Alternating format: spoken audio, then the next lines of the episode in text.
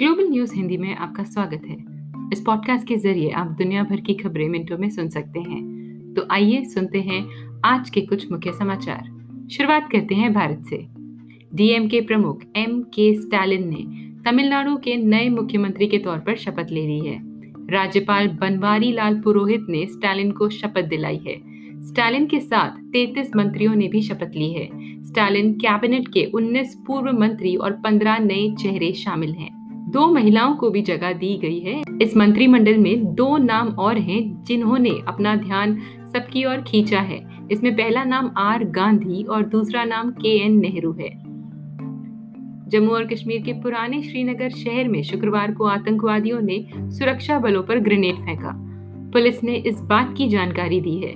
Grenade हमला तीन अलब्रद आतंकवादियों के मारे जाने के एक दिन बाद हुआ, जबकि एक ने जम्मू कश्मीर के शोपिया ज़िले में क निगम क्षेत्र में एक मुठभेड़ के दौरान सुरक्षा बलों के सामने आत्मसमर्पण कर दिया था। जम्मू कश्मीर पुलिस ने कहा है कि शोपिया के क निगम इलाके में आतंकवादियों की मौजूदगी के बारे में एक विशेष कार्यवाही करते हुए गुरुवार को इलाके में पुलिस चौवालीस आरआर और 178 सीआरपीएफ द्वारा संयुक्त कार्डन और सर्च ऑपरेशन चलाया गया था।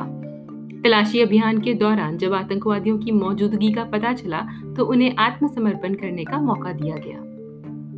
ऑक्सफोर्ड एस्ट्राजेनेका की वैक्सीन से जानलेवा ढंग से खून के धक्के बनने की खबरों से ब्रिटेन सतर्क हो गया है।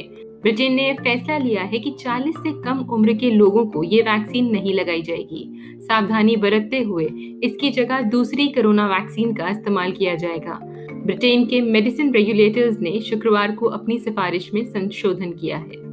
और आखिर में दुनिया के सबसे अमीर शख्स जेफ बेजोस की कंपनी ब्लू ओरिजिन का स्पेसक्राफ्ट अंतरिक्ष यात्रियों संग जुलाई में अंतरिक्ष की सबसे पहली उड़ान भरेगा।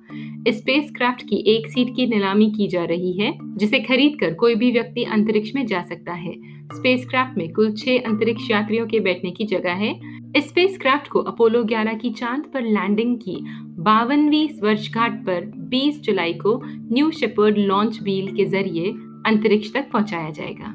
इसी के साथ आज का ग्लोबल हिंदी न्यूज़ समाप्त होता है। सुनने के लिए बहुत बहुत धन्यवाद।